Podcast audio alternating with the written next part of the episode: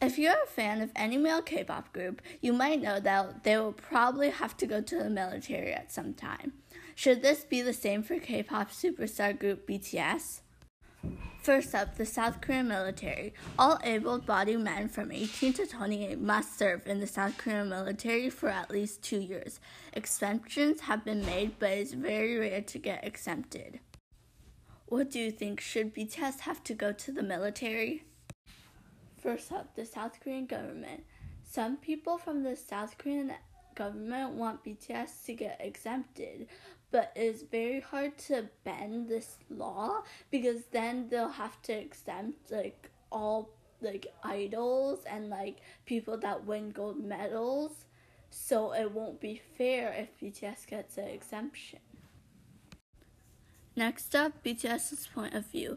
BTS said on a few interviews that if they're called, they will go. They said it is just a step to being a South Korean citizen.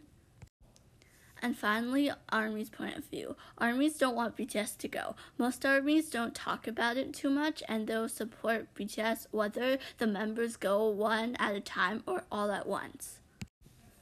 BTS is a South Korean boy band made up of seven members. They debuted in 2013 under the label Big Hit and have since won many awards. Their fans are called ARMY and are one of the most loyal fandoms. They have not only went to the Boom Boom AMAs several times, but have also went to the Grammys twice.